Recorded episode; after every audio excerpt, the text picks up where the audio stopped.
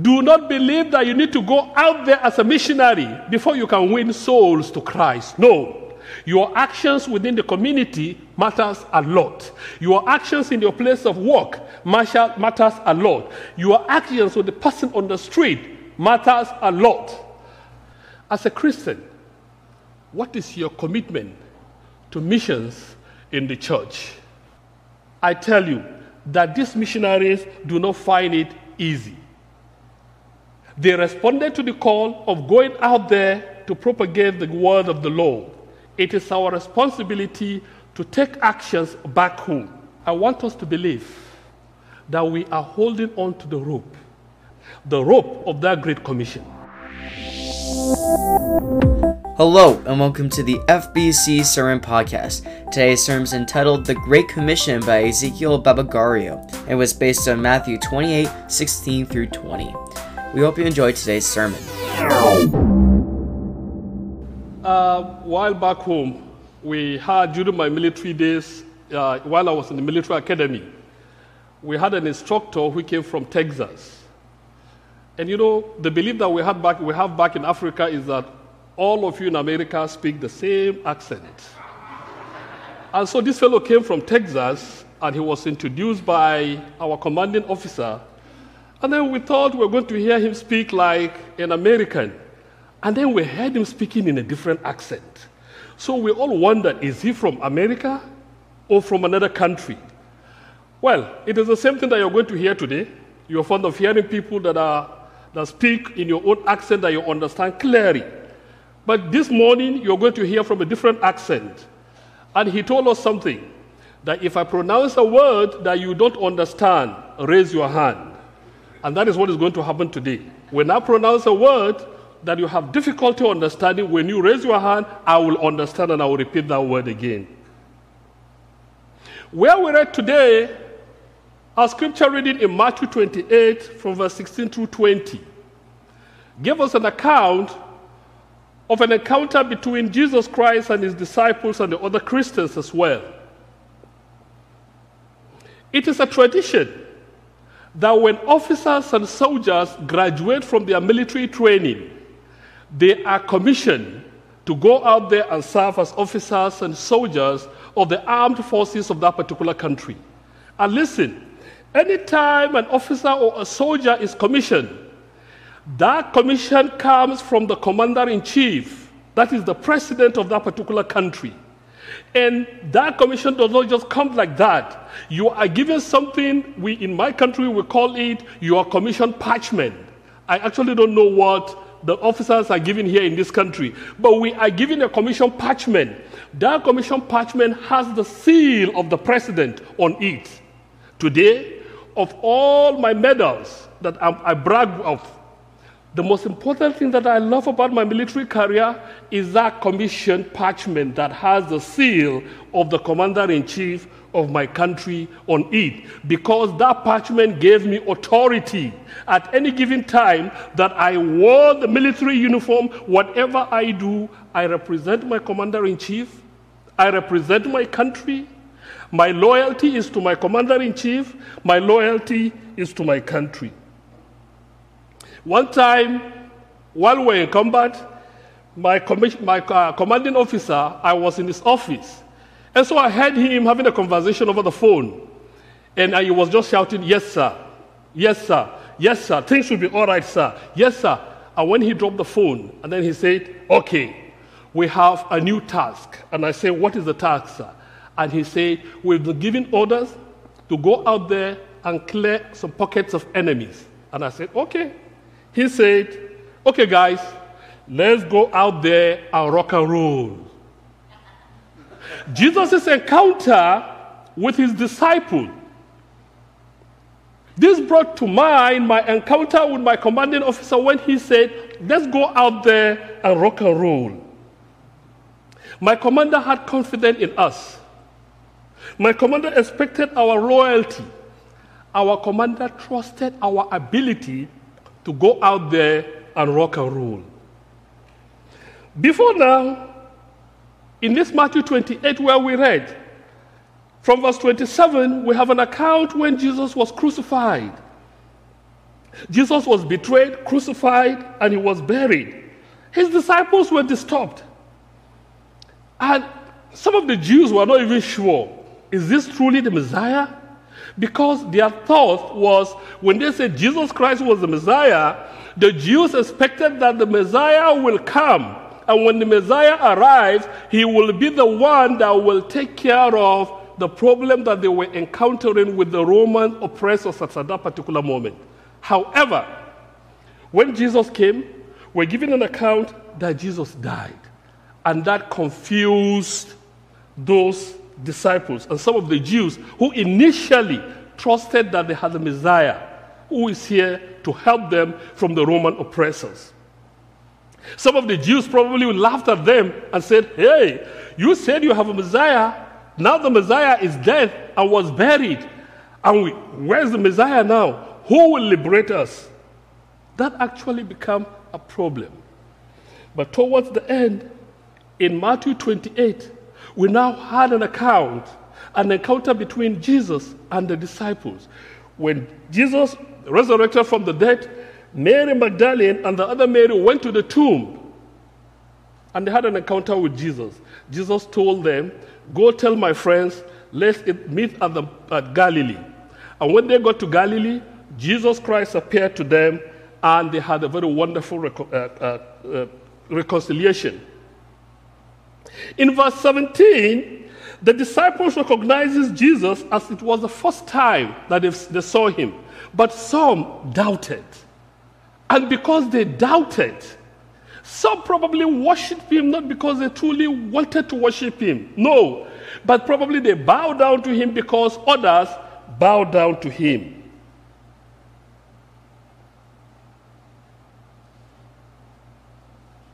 This is about the first time where we read that Jesus mentioned something about an authority that was given to him. Of all the conversation that Jesus had with his disciples and the teachings and the healings, bringing people to life, Jesus never mentioned that issue of authority that much. If you go through the Gospels, he only talked about authority, probably giving his disciple and his listeners authority to go out there and do this and do that. But in this particular encounter, Jesus clearly made them understood that all authorities in heaven and on earth is handed over to him. And that authority that was handed over to him, he is passing over to his disciples. Like the commander-in-chief of every country, when officers are commissioned, the commander-in-chief hands over that authority to these officers so that they will go out there and do exploit on behalf of the country. That gives them authority to do things on behalf of the country.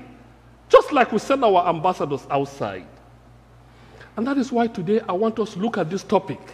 The Great Commission holding the rope. The Great Commission holding the rope. Jesus commissioned his disciples to go and make disciples of all nations. That is, Jesus directly instructed his disciples that, all right, guys, you are done with the training. It is time to go out there and apply the knowledge and skills that you learned from me. No teacher, I truly believe we have professors here, no teacher that will want to, after teaching his student, will want the student to remain with him or her in the academic environment or in the same classroom. Not actually teaching, but still a student. It is the desire and the excitement of every teacher to see that his or her students go out there and are making exploit. It is only a bad teacher that will never be happy that his student progresses outside. Jesus knew very confidently that his disciples will go out there and make exploit. However, Jesus knew again that sending these people to go out there and make exploit might be a little bit difficult. Difficult because he passed through the same difficulties while here on earth. In fact, his difficulty led him to be nailed on the cross, and he died and buried. Jesus knew that there are difficulties in going out there to make disciples. And that was why towards the end of that verse, in verse 20, Jesus concluded the commission with these words, and surely I am with you always to the very end of age. It truly means that there is nothing as Christians as we go out there to make exploit that Jesus is not in our midst. Little wonder when I hear people, when I discuss with people about the difficulties that we face in northern Nigeria, and somebody will ask me, and how do you guys survive? And I say we survive because Jesus is there in the midst of that crisis. There is nothing that ever happens that Jesus is not in the midst of the crisis. Listen, I know that probably when we are very comfortable, it tries to change our orientation some kind of. It turns our orientation to believe that, people that come from areas where they have conflict, that probably they cannot survive. I tell you that we survive. Because Jesus Christ is in the midst of that crisis, and he is the one that sees us through. Jesus told his disciples in that verse 20 that I will be with you till the end of ages. Meaning, of all the troubles that you will pass through in the course of discipling, of all the tribulations that you will pass through in the course of discipling, of all the disasters that you will meet, I am in the midst. I want to tell you this morning, that no matter what trial you're passing through, no matter what pains you're passing through, no matter what difficulty you're passing through, always have this at the back of your mind, that Jesus is in the midst of that difficulty. There is nothing, and I repeat, nothing that is above Jesus' power. If anything is above Jesus' power, Jesus wouldn't have assured his disciples that all the authorities in heaven and on earth are handed over to me. Jesus knew that he has the authority and the power in his hand to take care of all the crises, of all the disasters, of all the temptations that come towards us as his children. Even in Acts chapter 1, verse 8, we were given an account that when Jesus was about to leave his disciples, he charged them, but you will receive power when the Holy Spirit comes on you, and you will be my witnesses in Jerusalem, and in Judea, and in Samaria, and to the ends of the earth. Brethren, I want to draw our attention to something this morning. If our topic today is the Great Commission, holding the rope, it means that it is not necessary that you must commit yourself as to going out there as a missionary. No, you are a missionary within your environment. You are a missionary within your neighborhood. The way you interact with people matters. Listen, the footprints of Jesus, some people did not have an encounter with Jesus face to face during his time. No, they only heard about him. They heard about the miracles he performed. They heard about the wonderful things he did. Listen. When the Romans nailed Jesus Christ on the cross, their thought was they are done with this particular movement. They thought everything is done with this particular movement. However, when Jesus was resurrected from the dead, even those who had no encounter with him when he was alive begin to have encounter with him after his resurrection. It means that Jesus' lifestyle changed these other people's orientation. There is a particular father here in this church that during one of our missions gathering, he said something, and that thing stuck to my head. Or was it him or his wife that said something? Forgive me, I didn't take permission, but let me just share. Since I didn't mention name, I know he's not going to be liable to me. The person said that any time they have a neighbor within their neighborhood, this particular gentleman will bake cakes. Is it cupcakes or something that was baked? And he will cross over to the neighbors to welcome them. See, just that gesture alone points people to Christ, because these neighbors will keep on asking as to why is this person doing this?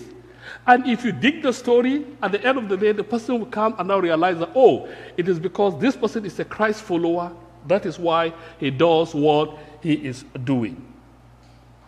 Starting from Jerusalem, within our neighborhood, our places of work, the disciples started that within that particular area. Have you considered going for mission? Have you ever considered going for mission in your life? Responding to Jesus' commission. Don't beat yourself for not going. No, don't. Don't beat yourself. Because when Jesus Christ gave that commission, he knew that all of us would not go to this commission. No, he knew very well. However, he knew that all of us must take action. We must take action as two responding to this great commission. Our main responsibilities as Christians is to take action and do good works that will advance God's kingdom. In everything that we do, our sole responsibility is to take action and see to it that whatever we do, we are doing it to the glory of God, and we are doing it to win souls to Christ. Let me give you a story about myself. While serving in the military, I lost my younger brother. I'm sure I shared this testimony here during my first Sunday. I lost my younger brother in one of the religious conflicts in Nigeria. My younger brother was slaughtered like a ram right in front of my mother by 5 youth from another faith.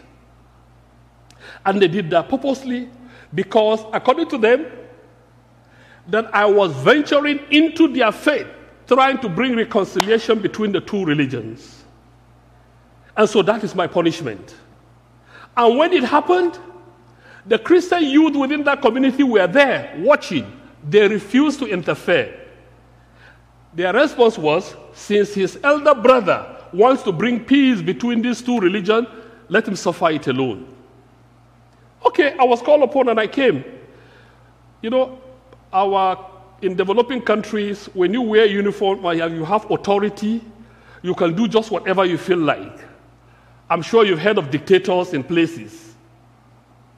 So when I was called upon, the expectations of people within my community, the elders, to be very precise, was that, I'm going to come with military men and we will embark into that particular community, the people that killed my younger brother, and we will burn down the community, raise it down, kill people. But when I came, I asked them, where is my younger brother's head? And they said, the people that slaughtered took the head away as a trophy. And I say, okay, that's good. No problem. Can we now go ahead and bury the body, the remaining body? And I was so, no. We can't bury this body without the head. And I said, for what reason? You Christians elders taught me in Sunday school that on the resurrection day, that Jesus Christ will transform this body into another different body. So what do we need the head for? Let's go ahead and bury this young man. I don't have time. I have to go back to work. They insisted that we must stay behind, look for the head before we can bury them. I say, I do not have time. I have to go back to my duty post. Finally, we couldn't find the head, and we buried the body. The expectation from that other community, they keep on living with that fear, thinking that we will invade the community and raise down the community because this person that they killed has an elder brother who is a senior military officer. But I told the elders, and I said, I will never do such a thing. And why I will not do such a thing is because Jesus Christ never taught me that. Jesus Christ taught me, number one, to forgive, and then number two, to love. And through my actions, following by his footprints, that will win other people to Christ. Within this particular period, when I left, 5 out of these 5 youth, 3 came back to seek forgiveness, to reconcile with my family, which we did. We reconciled and we forgave them. 1 more came back later. We had to go back again, sat down, reconcile with the family, and forgive them. And when we forgave them, this particular young kid said, because of this singular action that you've done to me, I am not leaving I'm not leaving this house. I will leave my family to stay with your mother. I will replace your brother in this family. And I told him, I said, listen, just go back. You're from a different faith. I don't want anybody to think that I force conversion on you. And he said, no, I am a grown adult. I take the decision myself. He is today, as I speak, in our family. He converted to Christianity. He got married in my family. Listen, we did not open our mouth to tell him anything about Jesus Christ. All we did was through our actions. Church, the point I'm trying to stress here is, do not believe that you need to go out there as a missionary before you can win souls to Christ. No. Your actions within the community matters a lot. Your actions in your place of work matters a lot. Your actions with the person on the street matters a lot. I remember one day we were driving with a Christian in the state of Connecticut, the first state that I first came to. I regard Connecticut as my state because that was the first state that I stepped into when I came to the United States. So my host family were driving, and I saw somebody with a banner standing by the roadside where they write, "I don't judge me, I have no food for my family, and my children have all this English language." And so I told my host family, I said, "We're coming from church." And I told my host family, I said, "Hey, I have, I think, about $10 in my pocket. Can we give this young man that was standing by the roadside?" My host family turned to me and she said, "No, don't give them. If you give them, you are encouraging them to be lazy." And I said, "But you don't know the person's situation. Why did you condemn that person that the person is lazy?" And she said, "Well, there is no need giving them money. The more we give them money, the more they go on the street." Brethren, my point is, as Christians, God has given us the commission to go out there and spread the gospel and make disciples. The way we make disciples follows the footprints of our master. The way we make disciples is determined by the way we represent Christ to those other people out there. The question I want to leave you with is, as a Christian, what is your commitment to missions in the church? As a Christian, here in First Baptist Church Amherst, I so love this church. I feel elated anytime I walk in on a Sunday and I see cards out there that the cards are going to missionaries. I feel so very happy.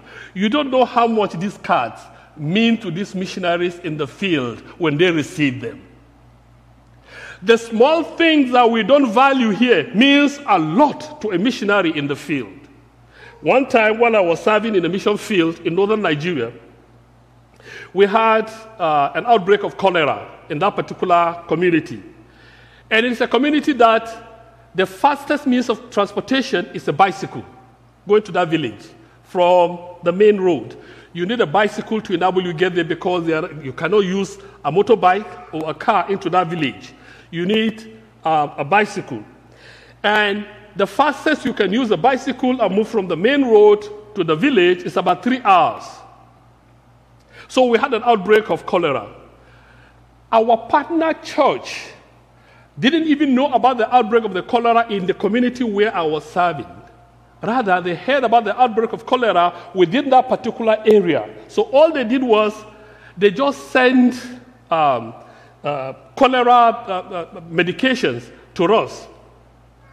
So when the cholera medication came, I was about preparing to leave the next day to the city to enable me purchase medications for cholera. All of a sudden, this box arrived from our partner church. And when I opened it, because I'm not a medical personnel, so I had to call the dispensary, the person that is managing the dispensary in the village to come, check what are these. And the person said, "Oh, these are ORT. This fits perfectly for the outbreak of cholera that we are having within this village." And I said, "Oh, praise God. God, you answered our prayers." Friends, when we administered that ORT within that particular period, and it solved the problem of that cholera, people were healed. At the end of the day, I got an accolade because I was called Jesus' doctor, because I was the one that brought the medication that solved the problem.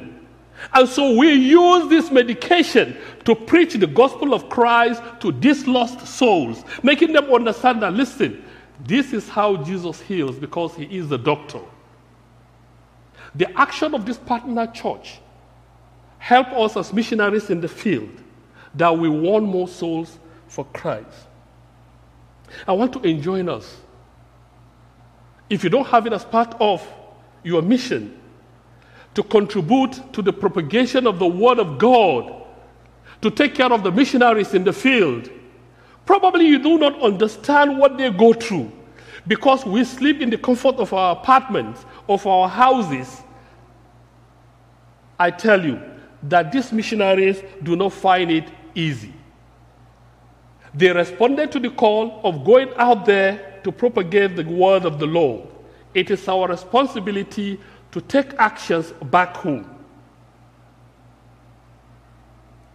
In Mark chapter 16, from verse 19 through 20, after the Lord Jesus had spoken to them, he was taken up into heaven, and he sat at the right hand of God. Then the disciples went out and preached everywhere, and the Lord walked with them and confirmed his word by the signs that accompanied them.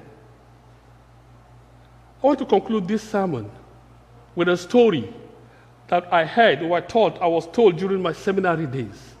It was a conversation that took place between William Carey and Reverend Andrew Fuller. We were told that William Carey was preparing to go to India as a missionary. And so, Fuller was behind here in England to take care of how they're going to take care of the missionary that is going out there. William Carey now said, "It's like I am going into the mining pit, deep down into the mining pit, while you, Fuller, and the congregation that is standing behind here in the church, you are going to hold the rope as I go down the pit." And we are given an account, while I was studying it, that Fuller made this statement, and I quote, "Before he went down, we engaged," that is we, the church, "we engaged that while he lived, we will never let the rope go." Brethren, at First Baptist Church Amherst, I want us to believe, and I want to believe, that we are holding on to the rope, and we will continue holding to the rope of that Great Commission, the rope that will help these missionaries that are out there to witness, disciple, and win souls for the kingdom. Listen, our reward is all going to be the same, for those that went out and for us that hold the rope, true contribution for them to go out there. I pray that for those that are holding the rope, may God continue to enable you so that you hold the rope further. And for those that do not know the importance of holding the rope, I want you to understand this today, that it was your foreparents that held the rope for somebody to go to Africa, Nigeria to be very precise, Jefferson Bowen, a missionary, to take the missions of Jesus Christ from the United States under the Southern Baptist Convention to Nigeria, that led my parents to become Christians. And then they brought me up as a Christian, enabled me to be educated, gave me enough medical care, and you had the privilege of hearing from me. The more you hold the rope, it is the more that we win souls to Jesus Christ. I pray that God will place that in our hearts. Thank you for listening to this podcast. If you are interested in learning more about what we do here at FBC, please visit our website, fbcamherst.org. Also consider subscribing to this podcast so you can get a notification when our weekly sermons are posted. Again, thank you for listening to this podcast. Have a great day.